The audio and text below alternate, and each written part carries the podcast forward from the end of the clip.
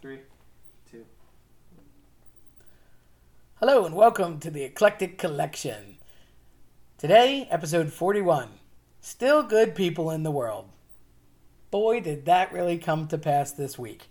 I have had two examples in the last 48 that I feel the need to share. It's too good to be true, but it is. There are still good people in the world, and lately I've been really wondering that. I'm having dinner at one of my favorite restaurants the other night with a couple friends, and we're just talking, and I see uh, my mechanic actually, and nice guy, really sweet man. He's there with his wife. I know them. I stop by the table. I say hello, and just happen to be in passing. Sit back down at my table, talking to my friends.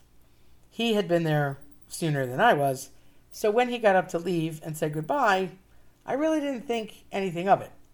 I was eating with two other colleagues that he has never met, doesn't know, and never saw before.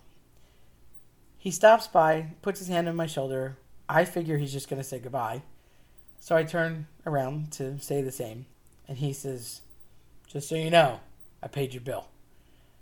I was stunned. Obviously, I said thank you, but I was stunned. The further shock came when we finished our meal, I just took it to mean that he had paid for my meal. But it turns out that he actually paid for the entire table. And when the server came over and I verified that, I was shocked because I had takeout to bring to my family as well. And he had paid for every single piece of that meal, which was not only unexpected and unbelievable, but just evidence that there are just good people still left in the world. And it made me think of years ago when we would notoriously shoe be down to the Jersey Shore and we would go to Brigantine Island, which I love. And now and again, if the toll bridges were backed up, you would wait, especially on a Friday afternoon. And my dad used to just sometimes for no reason pay the toll of the guy behind us, whoever that person was. And I remember thinking that was cool. Or if it was somebody we knew, he certainly did it because our car would be first and it just gave me a warm fuzzy because you don't see that too often. So, this is my shout out to my awesome mechanic. Um, but the funny part was that happened whilst I was with my colleagues who were telling me of a very recent story of another wonderful good deed. My buddy went to France with a bunch of students and luckily left and came back with the same amount of students. I can't account for the fact that they're from our, our, our, school, but hey, as long as you leave and come back with the same amount of bodies, it's okay, right? Bad teacher joke. Anyway, she was telling me all about it, and all the important things happened correctly and well, and luckily everybody was safe, and no one got sick, and no one got hurt, and everything was good. No discipline problems. However, one of the students uh, lost very important documentation, and to the equivalent of a passport and that's never good. So imme- immediately the scramble began to go find the consulate, contact uh, the authorities, call back home to the school, contact her parents, everything that could make you nervous in a foreign country that could happen did. So on a whim, the uh, teacher in charge, my colleague, she contacted the principal just to say, hey, by the way, this is happening. We're dealing with it, but we might be delayed. One of the teachers would have had to stay behind. It would have been a whole nightmare. So as they're waiting and biting their nails to find the documentation and the paperwork, which was in the girl's wallet, so you're talking about money, credit cards, lots of other things that are terrible to get lost.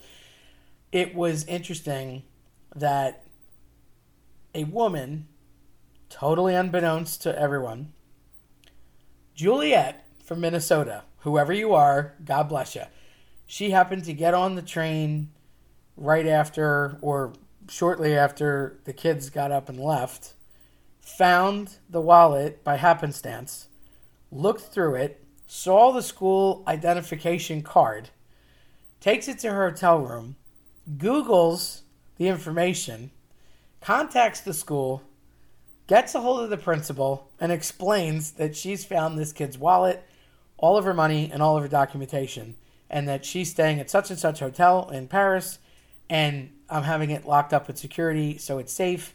Everything's still here. We don't know this person from a hole in the wall, but again, thank you, Juliet from Minnesota. And it was just unbelievable. First of all, what are the possibilities?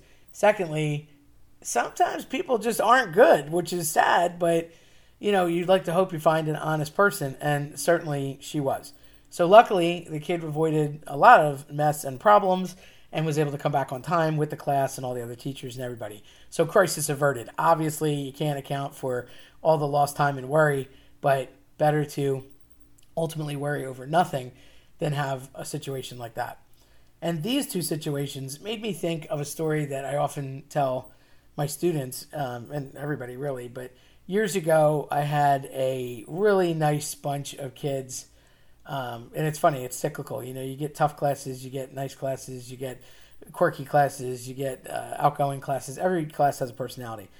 And um, in 2011, they were graduates of 2011 these kids were just exceptionally funny and they had a lot of personality. They were brainy. And I ended up teaching a bunch of them that were just friends that stayed friends for a long time. And one of their notorious uh, jokesters, pranksters, and I would argue that he's one of uh, uh, the people in the world that could talk music and lyrics and uh, meanings behind movies and songs and and and writes uh, as much as I do and and enjoys it as much as I do. Uh, really talented guy, and we would always have these conversations and about movies and lyrics and, and, and books and things. And he was at the shore with a bunch of the guys just hanging out because they were all pretty friendly. And he was on the boardwalk. I want to say it was Ocean City, New Jersey. And this man had his son, he was a young dad. Obviously, this kid's seeing him from behind. And the dad had his kid on his shoulders, walking in front of him, away from him on the boardwalk, and he had one of those chain wallets that connected to his back pocket. Clearly, it was coming out of his back pocket, and it fell. And when it fell, although the wallet stayed attached to the chain, his ID and a ton of money fell out. It looked like the man had just gotten paid and that was his whole paycheck, probably and presumably for the week on his vacation with his family. And he just like folded it in half, shoved it in his wallet, and his ID was in the middle of it. Luckily, it didn't fall through any of the cracks on the boardwalk. And um, Luke was the guy. Luke went up and, and found it and ran up immediately to the man and gave it back to him. And I remember him telling me that story when he came back. He was probably 18 at the time, but um, the guy was super thankful, and obviously it would have been a horrible week had he come to discover that he had no money or any ID. Um, people don't always do things like that. You just don't find that. So I'm glad that not only did he do that, but he also did that as an 18 year old. Because when you do things like that when you're younger, you presumably are going to stay that way as you get older. But uh, those are just three fantastic examples of they're still good in the world. Because I tell you, when you look around sometimes, you see a lot of horrific things, and the depravity is just climbing the walls and I don't get how we got to this point, but can everybody just stop and maybe think about these examples and maybe put them into good use? I'm not saying you got to take all your money and go give it to your favorite charity, but you know, help somebody out, give them a compliment, uh, offer an older person uh, cut their lawn, or give them a ride to a doctor's appointment, or uh, you know, maybe cut their grass, or sho- shovel snow, or you know, help a friend. Uh, assist with homework. Uh, you know, listen to somebody you normally wouldn't listen to and make a minute. Stop looking at your phone. There's just so many obvious things that you can do, and I feel like lately um, people have been sort of bonding molecularly to the people that are like forces.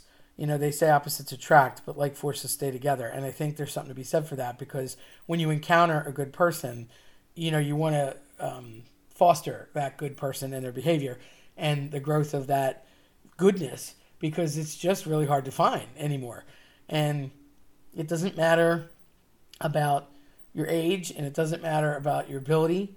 It doesn't hurt to smile, to be nice, and you know, to say or do basic kind things. I mean, if you do go out of your way for someone like these, in my opinion, wonderful examples that are pretty extraordinary, again, kudos to you you deserve it. But even if it's just a simple thing, um, don't have left-handed compliments. Be like, oh, you know, you look great in that dress, and you really can't stand it. Okay, no, we don't need any more Regina Georges in the world.